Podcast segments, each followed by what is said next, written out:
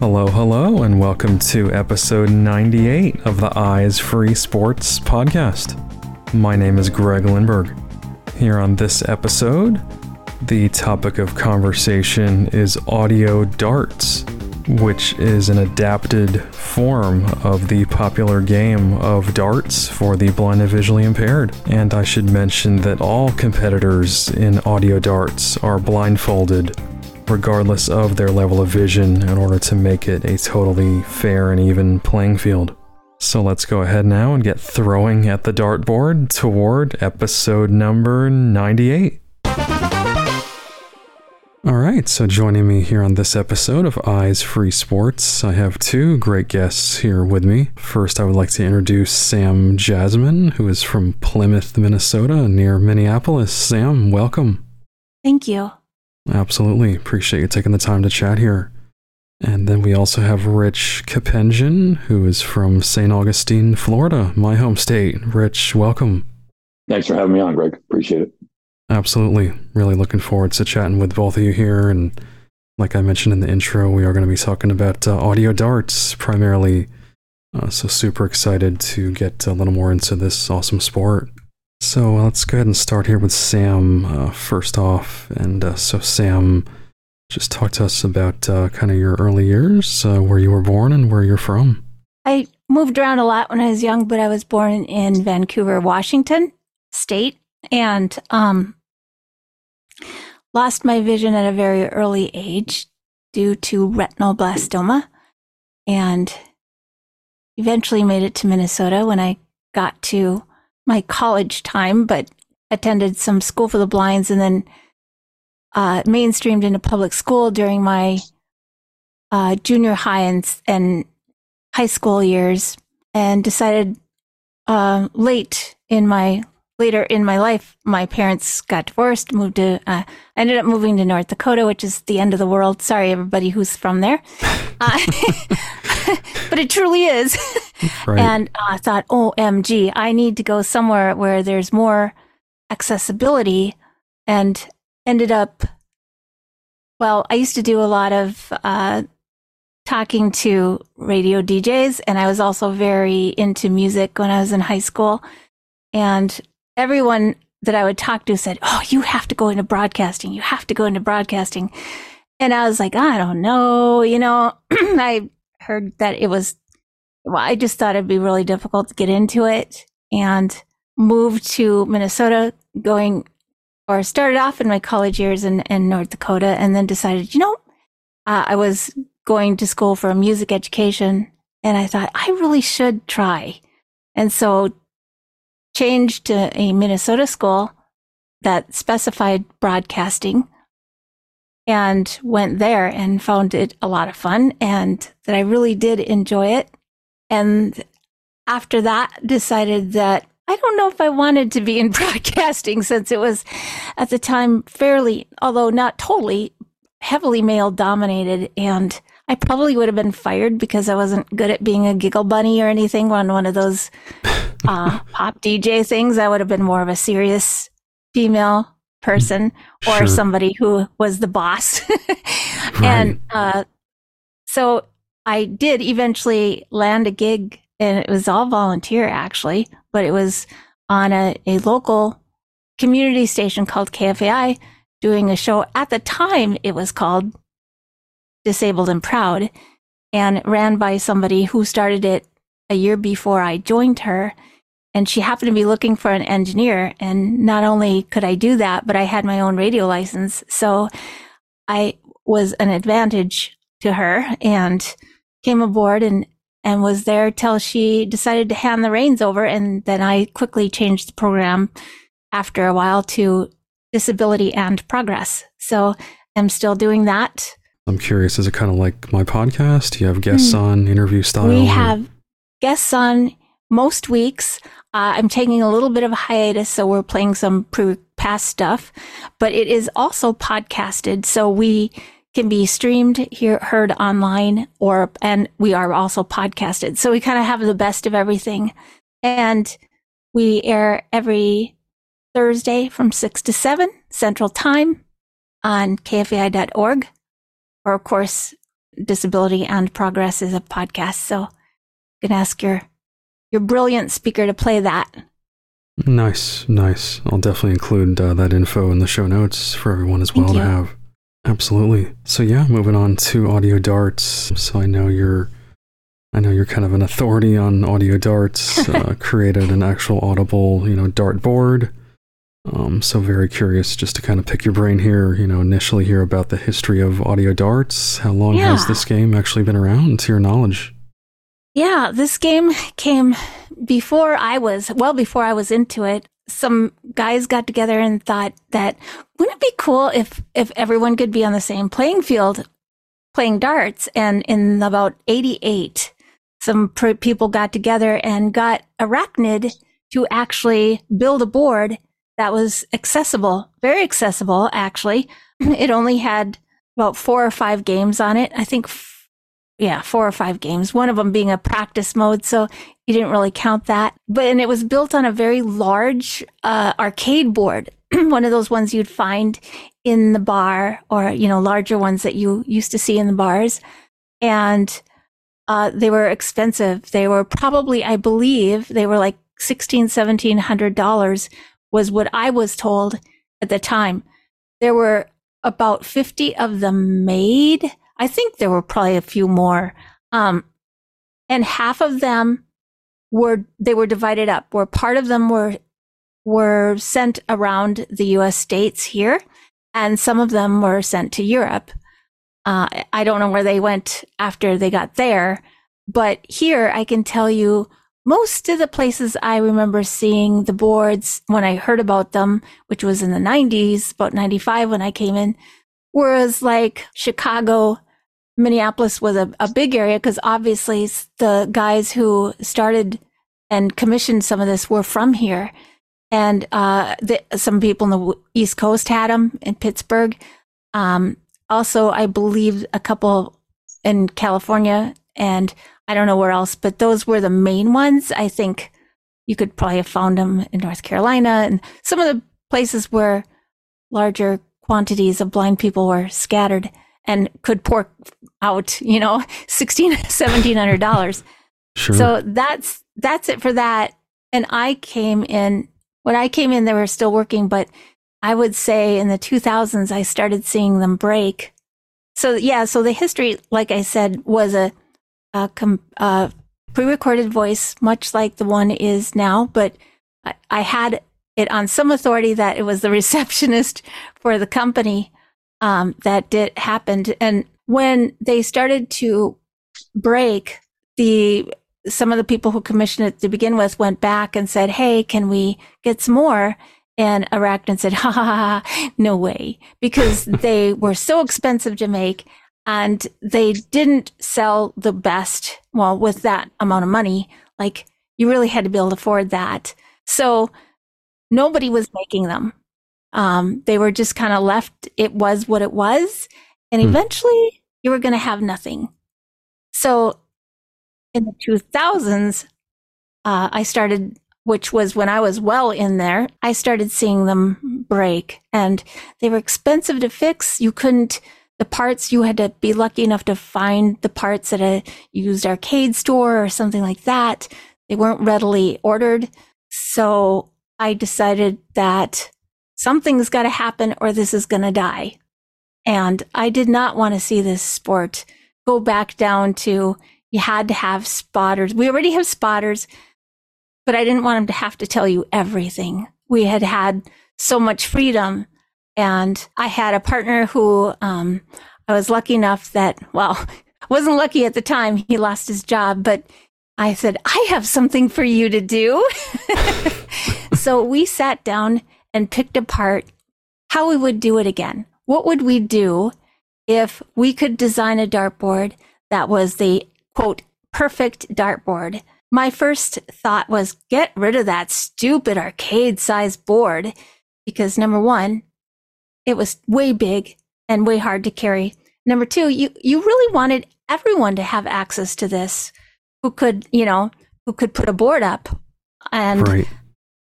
so the home boards seemed to be the best way to go.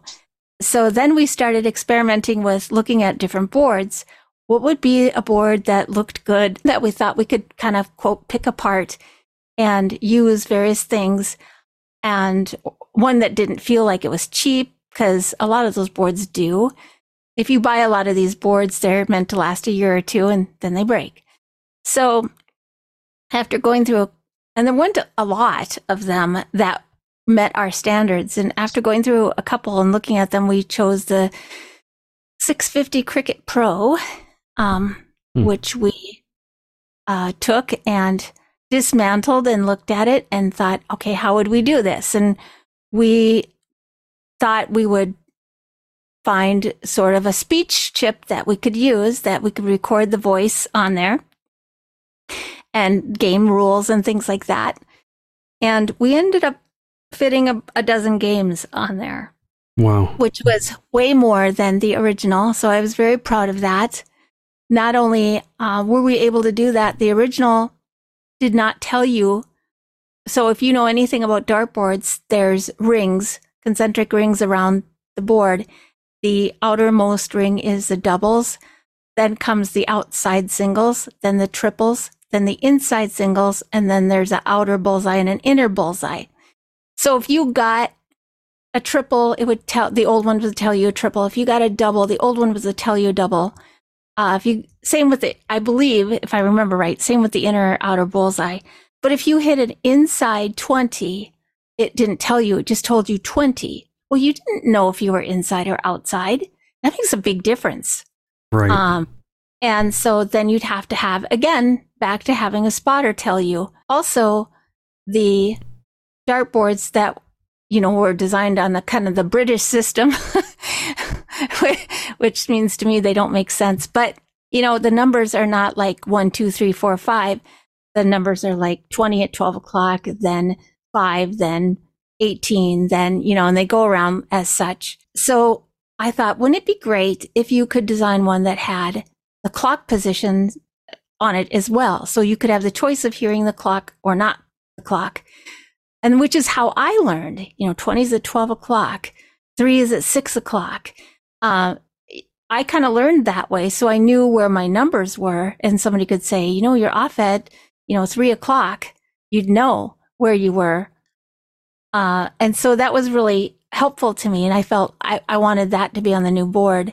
So we, we put a number of different things on the new board that wasn't on the old board. Remember, the old boards never went back. Once they went out, they were out. They never were updated, never were anything, um, because Arachnid had no plans of doing this again. Uh, so when I came, I actually called Arachnid and I said, are you going to sue me if I use some of your boards to do this? And there's like, sue you. Heck, we'll come and we'll hug you. we don't want to deal with it anymore. Please take it. So wow. I was lucky enough that uh, they've been they were very supportive. And then they sold off their home line. And so various companies have had it throughout that time. Now, up until now, every time I tell them who I am and have to reintroduce myself and say, I'm doing this, you know, are you good with this? You're going to sell dartboards to me. And by the way, these are going to be sales that you would never, ever get if you didn't have me. So right. they've all been good. It's all been, you know, on the up and up. The only thing that we do use is their display boards, and most of the rest of the stuff is pretty much ours, um, for the exception, of course, the shell and the matrix and things like that. I gotcha. I see. We put our boards out in 2009, about around close to Christmas, and uh, we sold, you know, almost 150 of them. And then one day when we ordered boards and because they were passed to another company, we opened up a board. We thought, oh, because they redesigned the inside of the board. That means we had to kind of start from scratch with what we knew and how to redesign, sort of. And so it took us a couple years to get our feet back under us, but then we came out with our next series, uh, which we've been doing well with. But we upgrade our boards. We still, you know, make changes.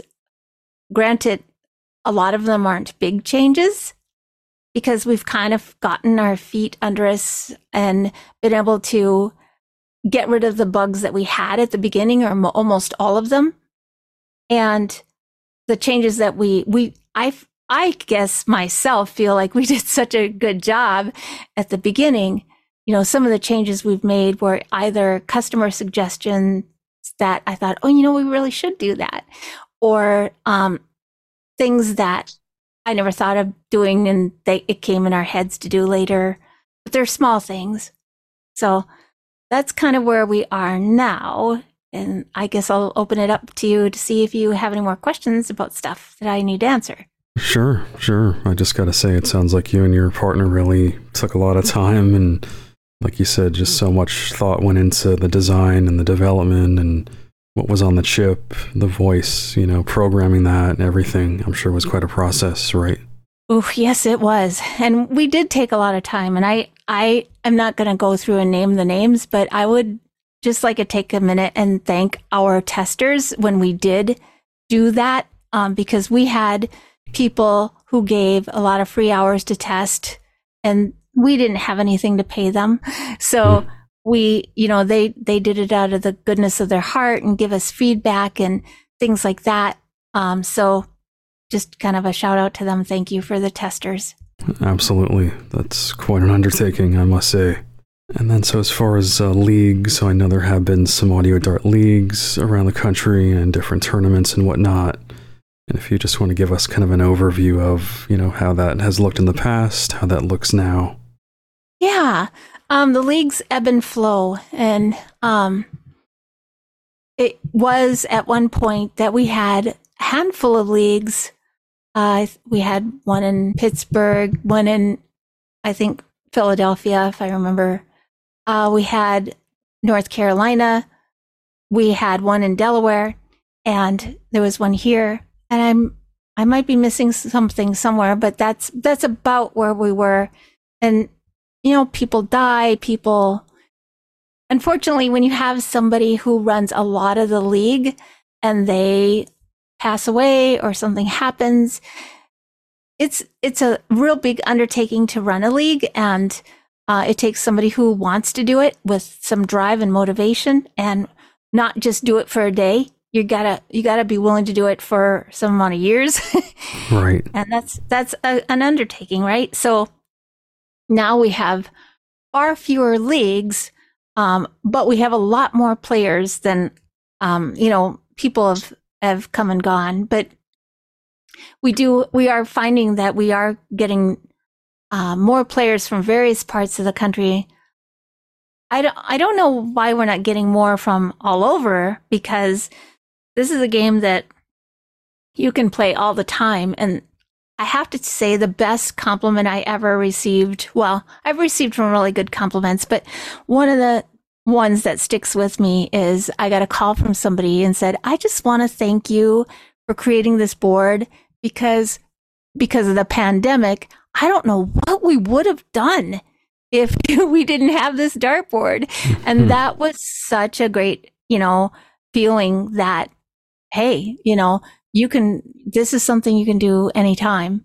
You know, you can do it in the middle of the night if you have a house that you can do it in. You can do it in a snowstorm. You can do it, you know, if you're stranded in the house.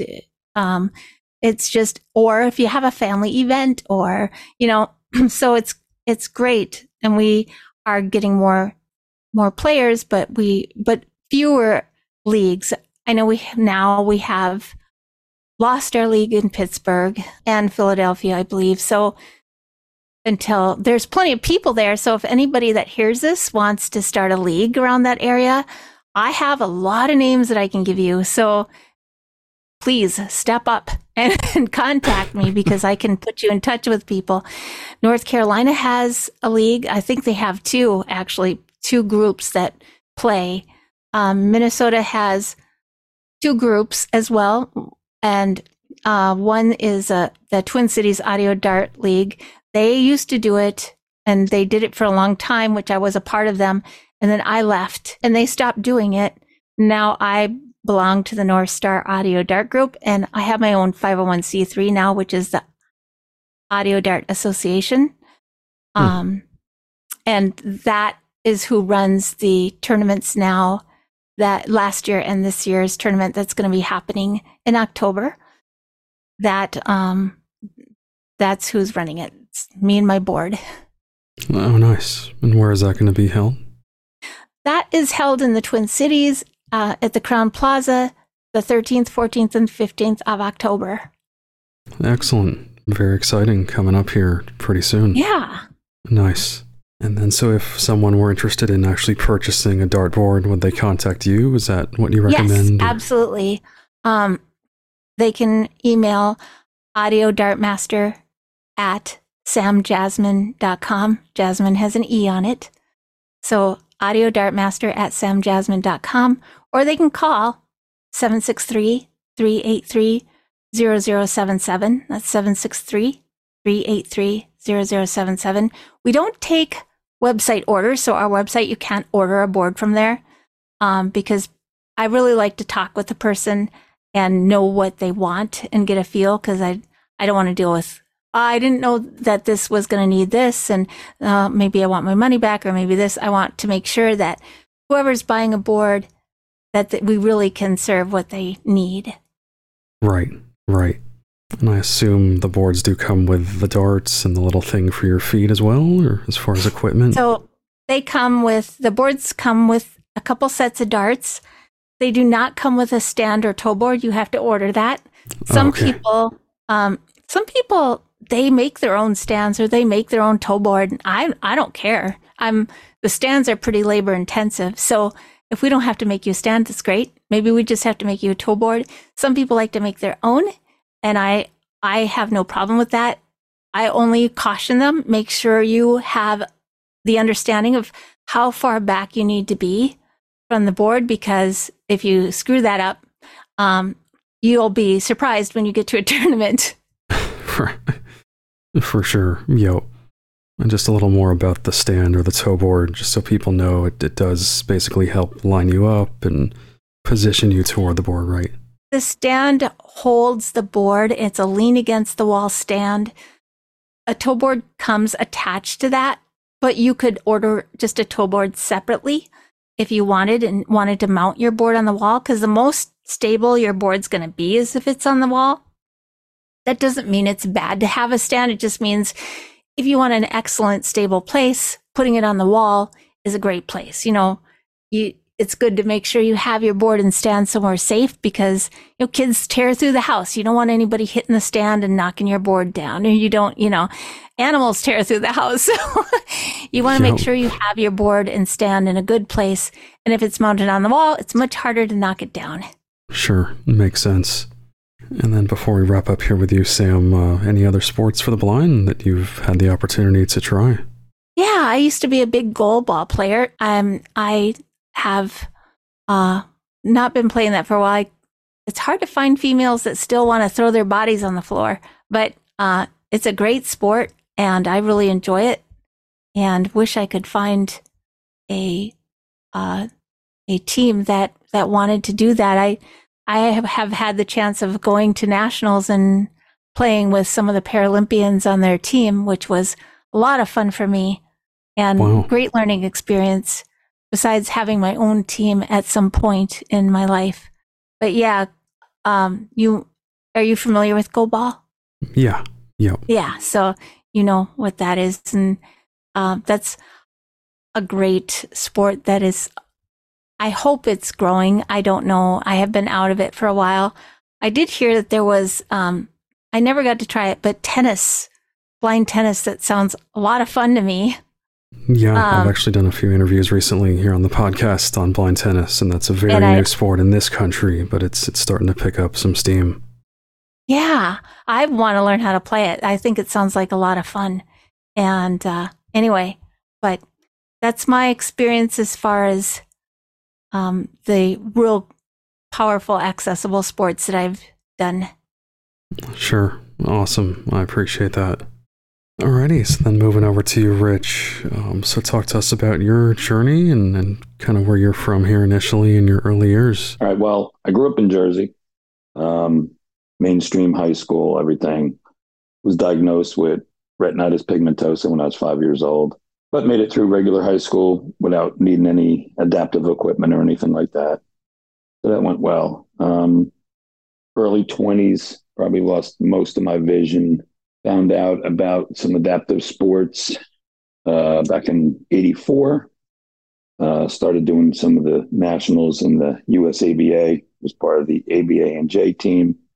Did powerlifting, um, hmm.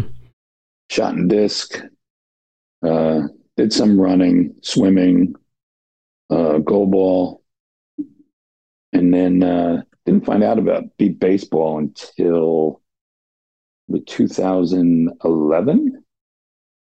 And oh wow, quite a few playing, years yeah, later. Started playing yep.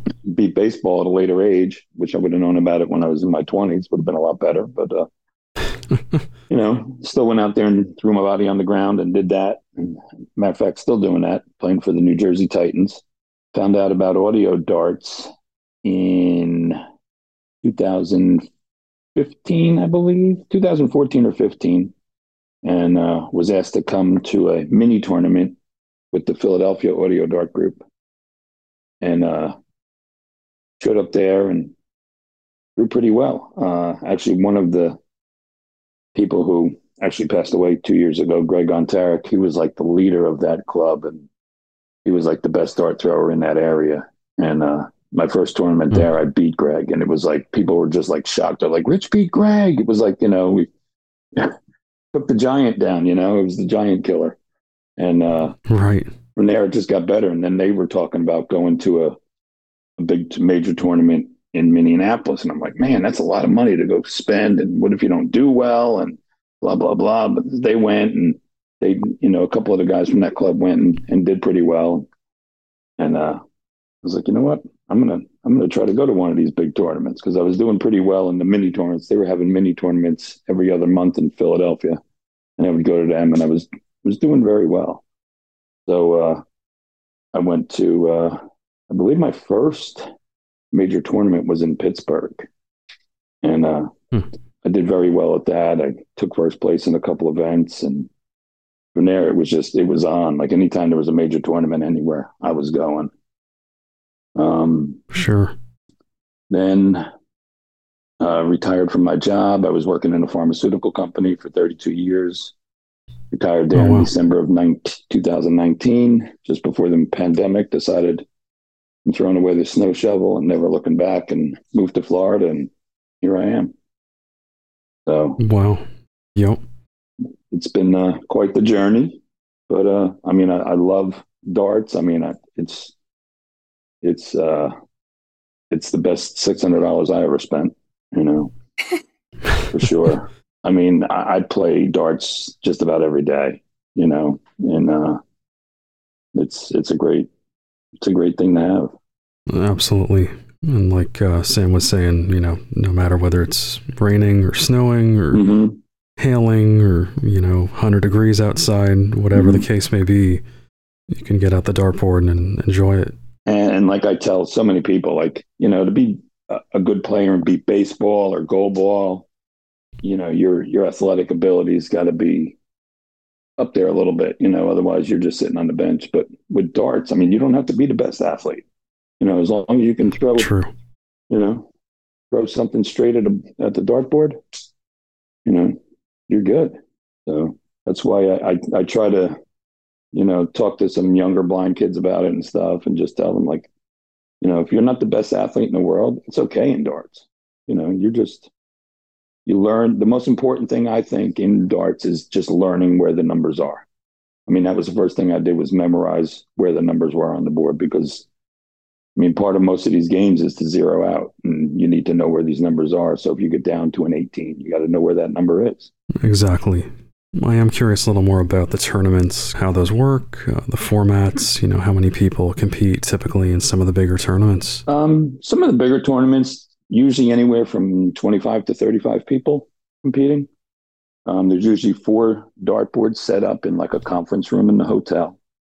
And, uh, you know, it starts out, we usually start on a, on a Friday night, have one event that usually starts around seven o'clock at night. Probably goes to about nine or 9 30, 10 o'clock. And then Saturday, there would be three different events. with a little lunch break in the middle somewhere.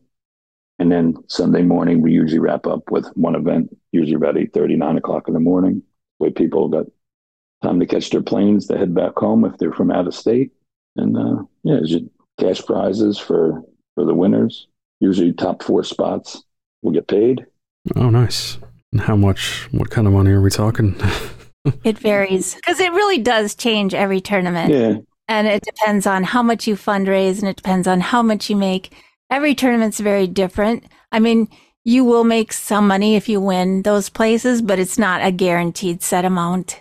Gotcha. I see. But it sounds like it could try, you know, cover, say, the cost of travel or for, you people who win. I mean, it, they often end up covering, you know, either their entry fee or some can cover their hotel fee or some can cover travel. It depends on also how good are you? Mm-hmm. How many places do you win? If you win three first places and the money's good at that particular tournament, you could cover all that you have spent. But if you win, you know, three fourth places, oh, you won't, you may not cover that, but you'll, you'll get something. I mean, gotcha. in, in, the past as well, I've reached out to Lions clubs who have sponsored me, like covered my flight, my hotel, and mm. the entry fee to the tournament. So, you know, at that point, whatever you make is is gravy. So, I mean, exactly. can reach out to a Lions club and try to get some support. Doesn't hurt to ask. Oh yeah, I know they've supported uh, beep baseball teams and goal ball and. Mm-hmm all kinds of different, you know, sports and, and different activities for the blind. So definitely great advice. Um, as far as uh, specific achievements, either of you want to mention, uh, you know, any tournaments that you've won, any super memorable tournaments or accomplishments in audio darts? Well, I have two pretty good memories that I have. Um, my first tournament that I was in was in a, actually in a bowling alley.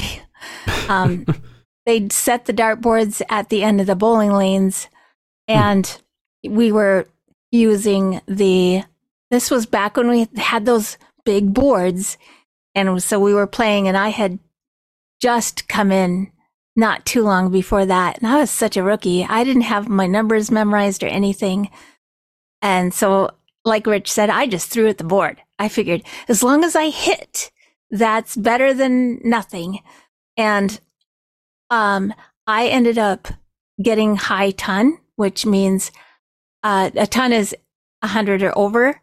And so I got the highest ton for that weekend and I got this humongous trophy. And at the time I was young, you know, so I thought, oh, wow, I've never gotten a trophy this big before. and it was like my whole pride thing because here I was playing against people who'd been playing since, you know, 88 who I couldn't have compared to them. And I just sure. happened to hit the right things and got the highest ton. And so for me, that's what cemented that. I, I mean, I've always been a competitive person, but that cemented in that competitive nature for darts. So it's like, whoa, okay, if I can do this being an idiot and not knowing where the numbers are, what can I do when I know where the numbers are? right. Um, and fast forward years later, I I give my child some credit for this. When I was with my second child, um, I happened to hit three triple twenties in a row. And anybody who plays darts knows that's the highest you can get on a dartboard. And uh, it's I I don't know. I know that people who can see the board and aim, they can probably do it. But to not be able to see the board and aim and do it, it is a much, much harder thing. And I was so thrilled when I did that. Um, and I, I, that was my second best memory of when I accomplished that. And I was actually the first one in the Twin Cities Audio Dart League to have done it. And I certainly wasn't the longest one there at the time. And I was a female. So I was really excited. Wow, wow, that's awesome. Rich, how about you? I mean, when I started out, and like I said, went to that first Pittsburgh tournament and, and won several of the events. That was just, like I said, that was that was the icing on the cake. That was getting me going to every tournament. So that was a great memory. And then just last year, as a matter of fact, at the Minnesota tournament, it was uh, first major tournament since uh, Greg Gontarek had passed away, and uh, his wife is has been a, a, spotter in a lot of these tournaments, and she was there. And one of the things that Greg would always hit, like he was known for hitting the triple nineteen, and uh, so she had put up a thing saying she was going to pay the first person that hit a triple nineteen was going to get a cash prize, and uh, I was actually the first one to do it. It was like on my second dart of the tournament. I hit first I hit a 19 and then a triple 19 and Janet was actually the spotter on that board. So it was it was very emotional. Me and Greg went back quite a ways and we're always very competitive with each other. And uh, I was just real happy that I was the first one to win that that special prize in in memory of Greg. Wow, I do kind of get chills hearing that story. Just yeah. like you said, the whole mm-hmm. emotion and having his his wife there and everything. Yeah. That's that's a great story. Mm-hmm. You know, if I could add something, um, people make a lot of connections when they come to these tournaments. You know, you make a lot of friends and meet a lot of people from not just one or two states. Uh, we have had people come as far as from California. Um, and so you make friends and connections. And as the pandemic taught us, if you didn't know it before, you never know when the last time is you're going to see someone. And sometimes it does happen, unfortunately, that you see your friend at a tournament and then something happens the next year. So it is good to be able to make those connections and, and come to the tournaments and see people and socialize and meet these friends and keep coming and meeting them every year, you know, because you never know. Sure. Great point. Cool. Well, I know uh, you guys had mentioned uh, being up for a little friendly dart match here. So, you know, secretly, I told uh, I told Rich. I said, "You know, Rich, you got to let me win. You know this, right?" And he pretty much told me the heck with me. So, I I have been uh, not shooting at my best. So I'm. I, we'll see what happens. But yeah, this will be a fun little quick game. I'm trying. I'm I'm thinking what Rich is going to do is say, "You can go first, ladies first. So that's his excuse to see how I do the first time out. Um, so what do you want to do, Rich? You want me to go first? I can do that. Oh, yeah. Go ahead. Since I am, mm-hmm. I, I'm thinking I'll I'll go easy on you this game. So go ahead. Okay. Here we go. 19, 2, 34. Did you just push that button? Thank you, Greg. Oh gosh. Two thirty five seven two twenty six seventy five points. Well, all bets are off since you got a trip 19. Oh, so, yeah, you'll get a trip 20. Not yet. Not. I haven't been lately, but nope, I missed.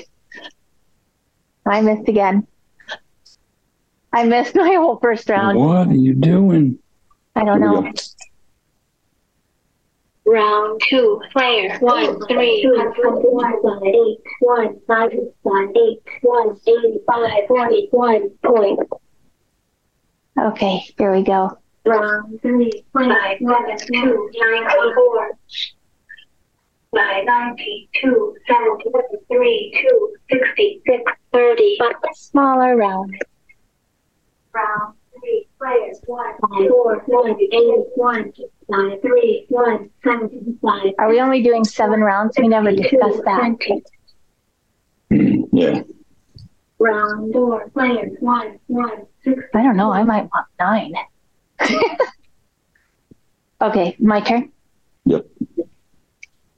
Five, fifteen, two, fifty-one. Five, sixteen, two, thirty-five. Thirty-one points. Go ahead. Seven, one, one, two, one, 60, 90, 72 points. Oof. I can see where this is going. 5, 10, 2, 22, 22, 102, 30. I'll be lucky to get to 100 by this point, but. 2, 88 side 17, 70, side 19, 52, 38 points. one eight round by nine.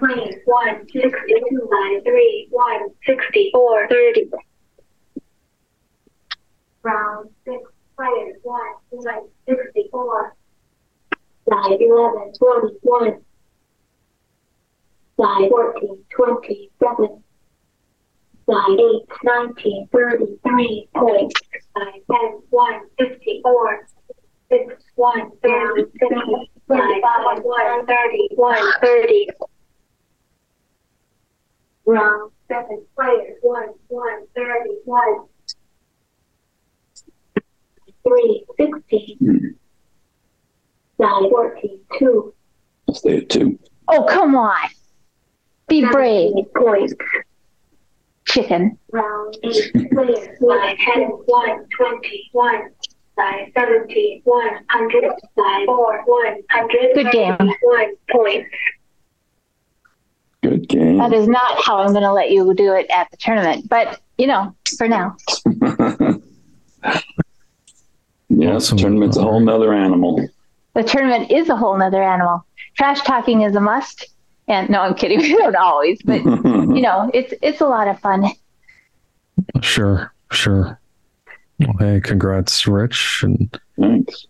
it's uh, really cool to kind of hear. This was really the first live competition I've actually had on this podcast here in the 98th episode. So cool Yeah, to I let kind of 'em win. feature some action. Nice. All right. Well, Top again, we've been chatting with Sam Jasmine and Rich Koppenjan here on the Eyes Free Sports podcast. And uh, thank you both so much for taking some time to chat here and for demoing uh, audio darts for everyone. Yeah, thank Thanks you. for having This us on, lot Greg. Appreciate it. Absolutely. Alrighty. To hear more episodes of the Eyes Free Sports podcast and to subscribe, search for Eyes Free Sports on your favorite podcast platform or visit eyesfreesports.com. Be sure to follow the Eyes Free Sports podcast at facebook.com slash eyesfreesports and on Twitter at Eyes Free Sports.